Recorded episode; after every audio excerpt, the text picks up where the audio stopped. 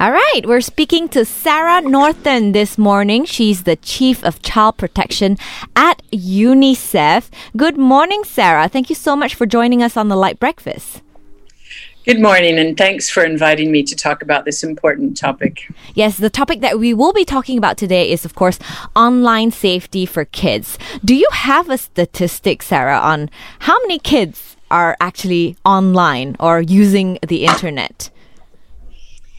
Um, I don't have the actual number. Maybe uh, Rachel has that number, but I, I think the, the issue in Malaysia is that the because it's such an online society, and we know that uh, children's access to mobile devices is very high, and that's why this issue of online protection is a big concern, and particularly uh, following the M C O, when so many children were in fact studying online out of school and, and therefore on their devices uh, constantly, that uh, there is an increased risk. And UNICEF has been particularly aware, not just in Malaysia, but globally, of the increased risk and threat that children have been facing uh, since the COVID pandemic, because so many more children are constantly on their devices. Correct. Now, as parents, what is the best way for us to keep our kids safe while online?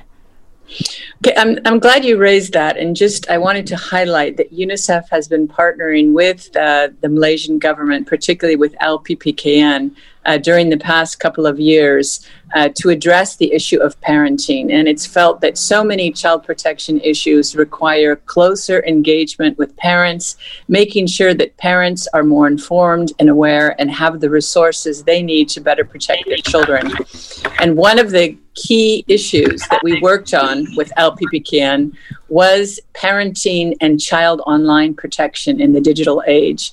And in fact, uh, just about a year ago, it was in June twenty nineteen, we had a forum hosted mm-hmm. by L P P K N, which was specifically on child online protection. And we brought in experts uh, from Malaysia, from Bangkok, and from other parts of the world to talk about this issue. And, and basically, the, the main point is that parents just need to have open dialogue and communication with their children. They need to not necessarily prevent their children from being online, but just to be aware and to have that open communication, and to let children feel that they can speak to their parents, that they can tell them if they do experience any threats. And, and in fact, children do experience a lot of threats online. Children do experience strangers approaching them inappropriately online. Mm. And they need to be able to tell their parents about this so that their parents are aware, and that their parents can give them the best advice about how to simply cancel, to remove any of those persons from their communication, and to make sure that the children know how to protect themselves online. Well, I think I do have that open communication with my nine-year-old, um, but I am actually very relaxed with her internet usage, as in, uh, you know, she has her own phone, she's uh, she has her own laptop, and on weekends, I know she plays a game, you know, a multiplayer game. Um, but I don't sit there and, you know, just look at her play the game or listen to her while she communicates with her friends. Like, should I be more strict with, like, sites she visits, games she plays? Should I know all that? Parents need to be more aware, and I think that's the biggest risk, is that many parents, and it's partly just because of the generation gap, they did not grow up with devices, they're not familiar with all the sites that children are using.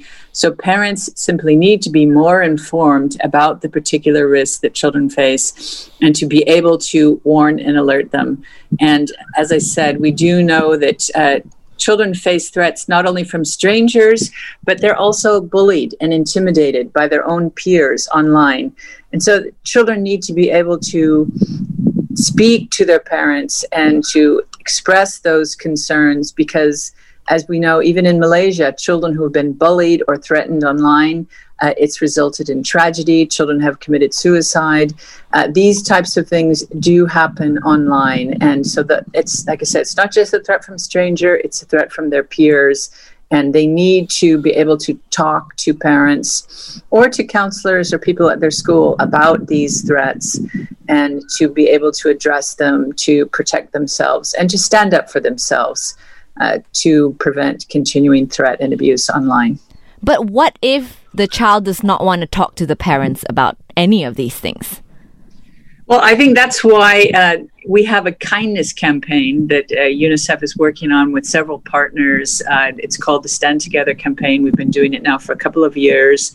It's together with uh, with Rage, with uh, Childline, and with a number even of private sector partners, including Digi.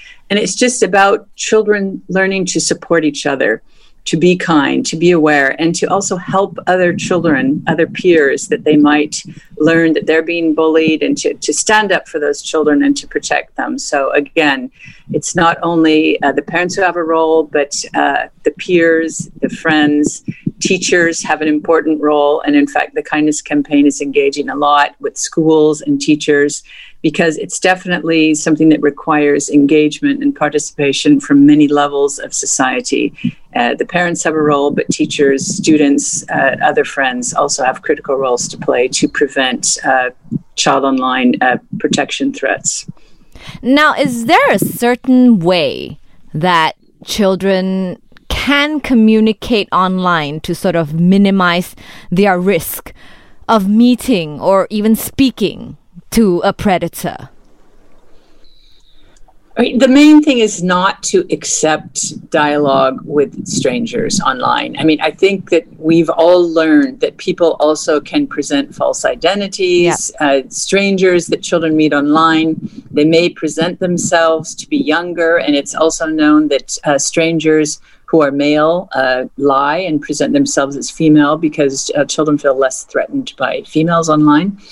And so it's just accepting that the identity that people present online can be false.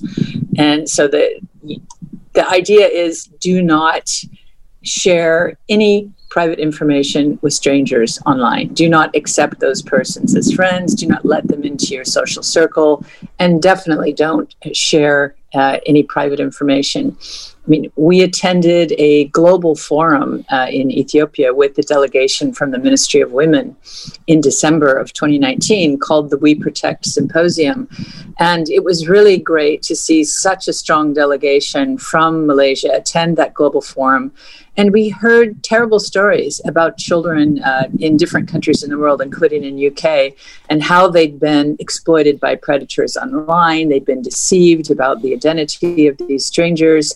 They'd shared private information, including photographs, and really um, exposed themselves to terrible protection threats as a result. So I think if through those stories, Uh, and hearing about, this is a global phenomenon, it's not just in Malaysia, but le- hearing those stories from young people themselves, those testimonials, it really helped, I think, the Malaysian government delegation who attended that meeting to appreciate the importance of tackling this issue uh, immediately. And I think UNICEF has really appreciated the, the strong support we've had from the Ministry of Women, as well as M C M C, uh, and our partnership with L P P K N around parenting, about looking at the many ways that we need to tackle this, including through research. And again, we we have a study that's coming out, uh, a publication about the situation in Malaysia. And we're currently in partnership with M C M C doing a survey uh, on, it's called Disrupting Harm. And it's a survey that interviews Malaysian kids about their experiences online to really get a deeper understanding of how they're experiencing these threats, uh, what they're doing to protect themselves. And this is going to inform the Malaysian government in terms of their own policies uh, about how to strengthen policies to better protect children in Malaysia. Well, Sarah, you, you mentioned that when the delegation went to Ethiopia for that symposium, uh, they were they heard about a lot of stories over there about how kids are being exploited. How about in Malaysia? Uh, are there any examples of kids in Malaysia being exploited online? Is, is it kind of rampant here? It is a problem. I would say it's less well documented. There's anecdotal stories that have come into the attention through social media, and it, it's been in the press. And as I mentioned, some terrible stories about bullying, you know, children who'd been terribly bullied. Uh, and apparently uh, in recent years, a couple of cases where children died as a result of this terrible bullying. And a lot of this starts online. It starts, and it, and because the volume of bullying, you know, the, the level of bullying is just, you know, unbelievable online, because so many people can suddenly uh, follow and share terrible information, share photographs that humiliate children and bully them.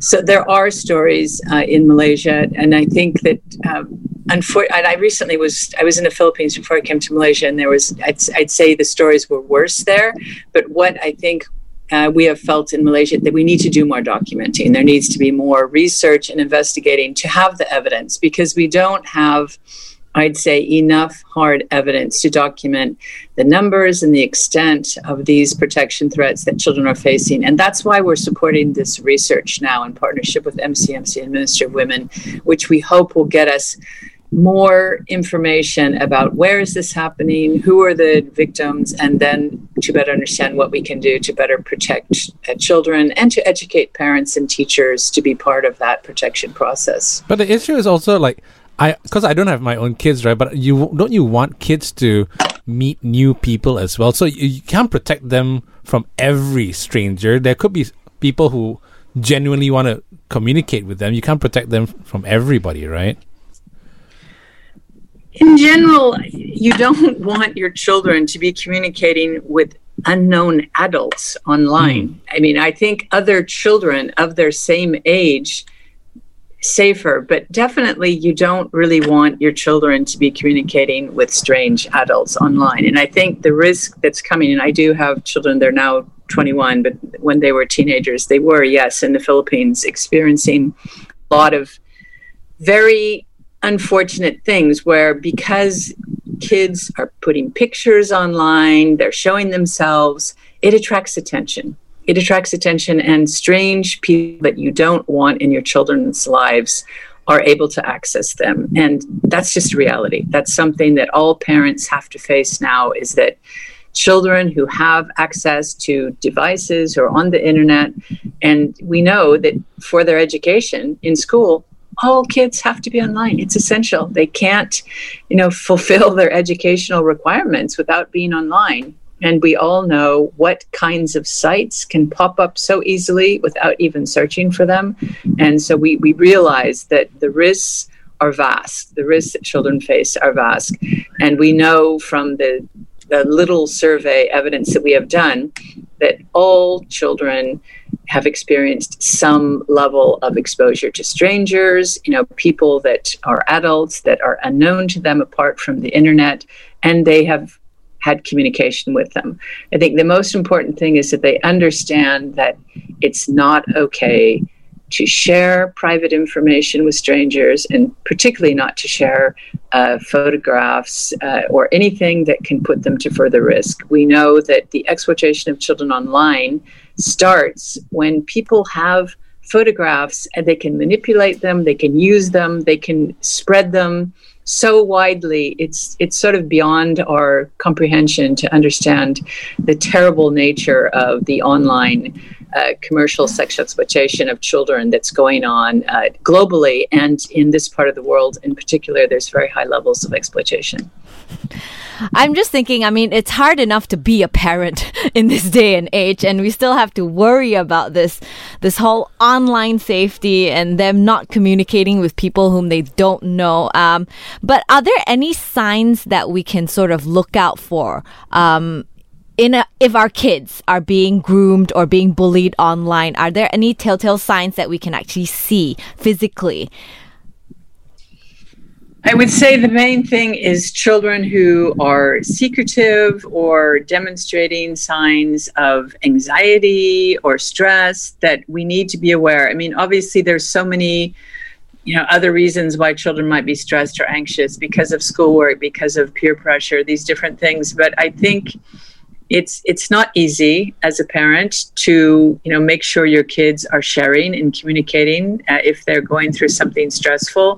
But I think it's also important to be in touch with the school counselors, with teachers, making sure that you're attentive. In, and during those uh, sessions with school counselors and teachers, uh, I've often found you can learn more, that uh, school counselors, teachers may have observed different things. And also to be in touch with the parents of your children's friends, because those parents also have insight, have different information. That's uh, what we found uh, typically, is that there may be other stories that are shared with uh, within that community of the friends and the parents uh, of those friends.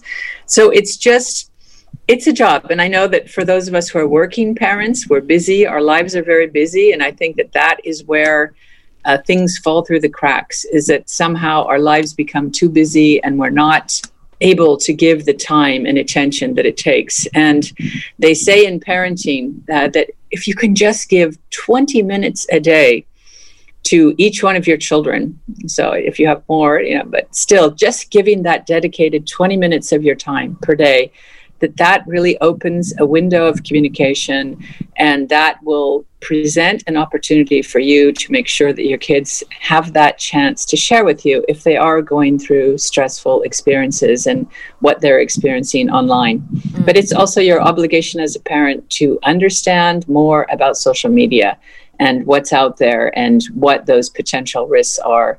And particularly, I would say the issue of sharing photos and videos and inappropriate material. That's it's a big concern. Yeah. Is it is it wise to also get to know all the friends that your child has?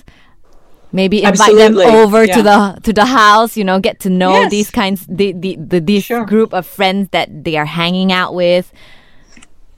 Absolutely. And again, it's I know it's difficult. Uh, you obviously have a career. And so when you're a, a mother who's who's working or a father who's working, uh, you may not have the time. But it is very, very important to know those friends and hopefully to know the parents as well. And that really gives you greater insight. And I feel that also if you're around the kids when they're in your house and you overhear them talking, you you learn a lot from that. You may hear about Uh, more of what's happening just by spending time with them, being in the same room with them, with those other kids, taking them out uh, for a meal or something, and then the conversation may become more relaxed. And I think that's, you just need to make that time uh, to be involved in your mm. children's lives. Yeah. But how do we, you know, straddle that line of being too overprotective to sort of letting them experience the world on their own? I mean, there are two extremes, but how do we go the middle lane, you know? We don't want to be too overprotective, but we don't want to just let them be and let them experience the world on their own. Yes, sure. We've all had that sense of, you know, not wanting to be overprotective. And, and I, I think that that's... Everyone has to know their own child, and I think it does depend because every child is different. Uh, some children are, I'd say, more able to protect themselves. Some are more vulnerable. It's just, you know, we're all different human beings with different characters, and so it's the parent who has to understand the individual needs of each child, and certainly Uh, children who might even have learning disabilities or other kinds of disabilities, they would be more at risk, more vulnerable to be exploited.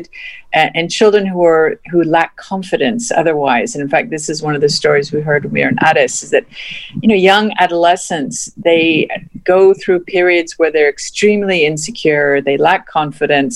And this is when they become more at risk because they might seek the comfort of strangers online who would tell them uh, stories and make them feel, I'm your friend, I'm your special friend, uh, I see your qualities.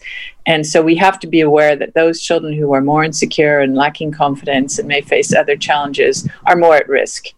And uh, typically uh, kids who are more self-confident, that have a better uh, sense of self-worth, are better able to protect themselves. So it's up to us to just be aware and vigilant uh, on those types of issues. So in this day and age, though, it's not a that that line, it's not a fifty-fifty kind of thing, especially in this day and age where kids are being exploited. Is it more, is it better to be seventy percent overprotective and the thirty percent let them kind of experience the world? I mean, I, I think it's, we have to accept that uh, the internet offers a wealth of opportunities and information. I mean, I, again, I'll just go from my experience with my children, is that I feel so impressed by all the things that children can learn online that are very positive. They can learn about health. They, if they have any kinds of medical issues, they can go online and learn about, you know, all kinds of different medical conditions. They can self-care through reading and informing themselves. They can learn about politics. They can, they can do all this self-learning online. And so in a way, you don't want to discourage them from spending time online, because it helps them think about the world that they're living in and how they're going to be the best person they can and contribute to the world. And, and there's a lot of good things online. And they also do connect with their friends, and they do establish friendships, and, and especially in a world where we're all moving around and people leave, and so they want to keep in touch with people. But I just think at the same time, we have to balance that with the reality that there's terrible, terrible things going on online. And I think particularly younger children are very vulnerable. And that's what we learned in the Philippines in particular, that young, very young children were at risk uh, of predators, uh, children who are more naive, who don't really understand what is being done in terms of the use of photographic images. So I think it's it's just being informed. I think for to be the best parent you can, you have to just be informed, uh, be aware of what's happening, also where you are uh, in your your country, your community, uh, what are the risks that children might face there. Uh, Malaysia is a, is a country of concern. I mean, they say that because uh, countries like the Philippines have been working really, really hard to address uh, child online exploitation and have enacted a lot of more strict measures, that those predators are seeking other places to uh, target children where they feel they they may be more free. So again, the predators are out there. Child online exploitation is increasing exponentially with as the internet continues its reach across the globe. And uh, it's it's a terrible reality that children are at risk. And it's our job uh, in partnership with government, policymakers, teachers, to take strong action to really reduce that threat and risk. Do you have a story of a case that you've heard about, or you've um, read about, that you can share with us? That that Malaysia? Particularly sticks in your memory, anywhere in the well, world. Yeah. Okay. Well, the the only stories I know here in Malaysia are just about the bullying, and that uh, I heard this from our partnership with Stand Together, our partnership with with Rage, and I believe in Malaysia it was about two, three years ago. I think it was in twenty seventeen when there was, uh, which was the year before I arrived. I arrived here in twenty eighteen, that there were a couple of cases of uh, bullying of kids. And it was an issue of gender identity, and that those kids were bullied because of their gender identity, and bullied to the point where uh, they died, you know. So it's, it's just, you know, obviously this was a, a horrible tragedy. And, um, You know, the, so as a result of that, that's what I said. I mean, I think the, the positive outcome is that people realized that this this problem was so, so serious that action had to be taken. And that's how the Stand Together Kindness campaign evolved as a result of those uh, tragedies. So unfortunately, I think that, you know, what we have to learn lessons sometimes the hard way. And so we see these tragedies occurring. And again, this examples of children killing themselves as a result of bullying has happened in many countries. Mm. And and so I think it's it's something, it's it's happened, it's it's a phenomenon that not only has happened in Malaysia, but in other parts of the world. And I, and the, and again, the stories, there have been cases here in Malaysia, I've heard of sexual predators who have groomed uh, numerous children. And I know there was a case here uh, in Malaysia about that, a, a person who was a, a sexual predator who groomed scores of children uh, over a period of years. Similar stories have arisen in the Philippines as well. And that's, uh, unfortunately, uh, one percent of the population are pedophiles. That's just a reality. It's just a It's a it's a very tragic reality. And so pedophiles, if you look at one percent of the population, their main target, you know, it's, it's getting young children, and online is the way they're able to access children. And so I think it's, that's something that we simply, we have to work with the police. We have to work closely with um, Interpol, with uh, because it's a cross-border issue. And we, we have to work harder to eradicate the scourge of these online threats uh, from predators. And it's, the market is huge. The market is enormous. And that's, again, so we're facing the threat of where there's a, a wealthy market, where there's a, you know, just numbers of persons who are willing to pay money for this. Uh, it's, it's a big battle. And children need to be aware that it's not, um, it's not something they can take lightly. They can't share information uh, easily. They can be exploited. It's a scary world out there, not only for an adult, yeah. but for a child yeah. as well. Yeah. Now, now um, Sarah, can you tell us a little bit more about um, Our Lives Online? It, there's a project that UNICEF is doing. Yes. Okay, uh, Our Lives Online, it started, uh, it's a regional project. Our regional office in Bangkok asked countries if they were interested in uh, being involved in research. And so we had a couple of expert researchers, one based in California, one from South Africa. And they came and interviewed children in several countries in uh, Southeast Asia, including Malaysia. And they worked together with UNICEF and with our partner, the N G O Childline. And through that uh, interviewing children, uh, they were able to, to put together this publication, which is a regional document, including a case study on Malaysia. And in that publication, uh, they talked about those experiences that children had um, online. And basically, uh, what they found is that uh, children in East Asia have adopted different strategies to protect themselves. Basically, boys and girls are both experiencing exploitation, really in relatively uh, equal numbers. Uh, issues such as being sent and asked for explicit pictures, uh, as I've mentioned, the whole issue. Two out of five uh, children in the focus groups had what they called bad experiences online. So that's, you know, more than half the kids. Uh, and also kids are meeting people online first and then meeting them in person. So again, so noting that those online encounters can lead to face-to-face encounters, and that, of course, increases risk. Uh, in most of the time, when they met those people, it was in the ho- in the hopes of having a romantic encounter. So, uh, kids online are actually seeking, you know, romantic personal relations, which I guess adults are doing the same. So that's starting at an early age. Yeah, they're kids though. Yeah.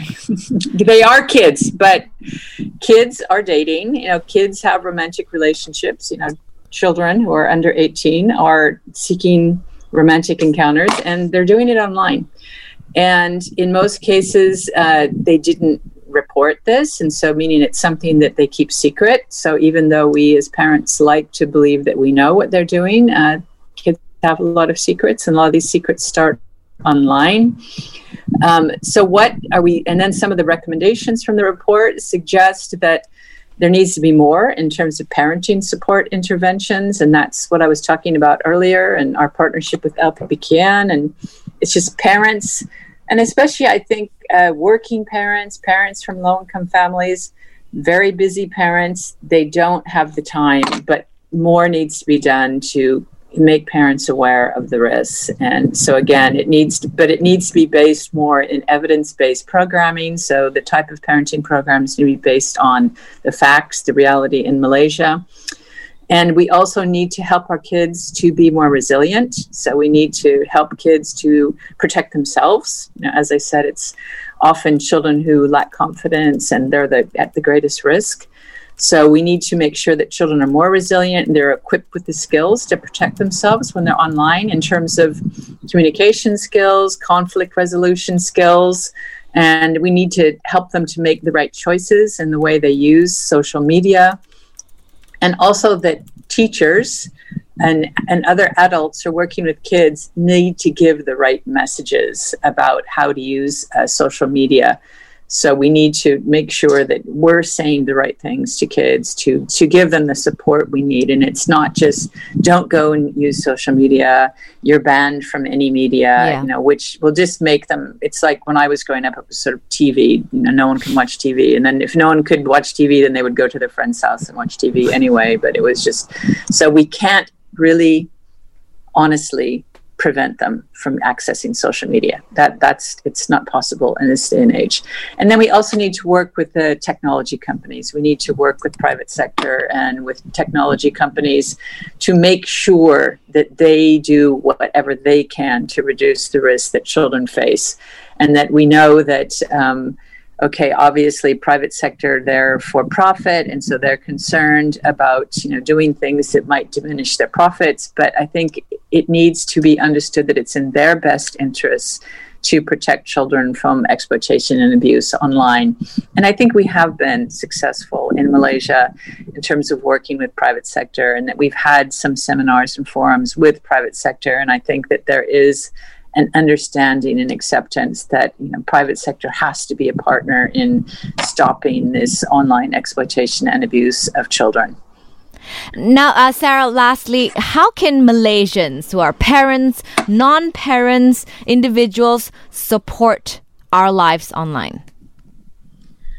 I think it's through be, whatever your role is. And again, I said, whether you're a parent or not, it, you have some possibility of interacting with children. And so the way that you interact with children, the way that you communicate, that you ensure that you're promoting a respectful communication online, and that you yourself are not uh, using social media inappropriately. And again, all of us, even as adults, we are using social media every day. Use it appropriately. Use it in a way that is promoting positive communication, good communication. You're not sharing negative uh, images yourself. You're not using the media as a platform for uh, exploitation and abuse or harm to others. So it's just, we have to provide an example to our kids uh, that uh, media is a positive thing. It can be a, a force for good, a force for change. So use it yourself positively and demonstrate that so that kids can see that uh, positive uh, method of using uh, media.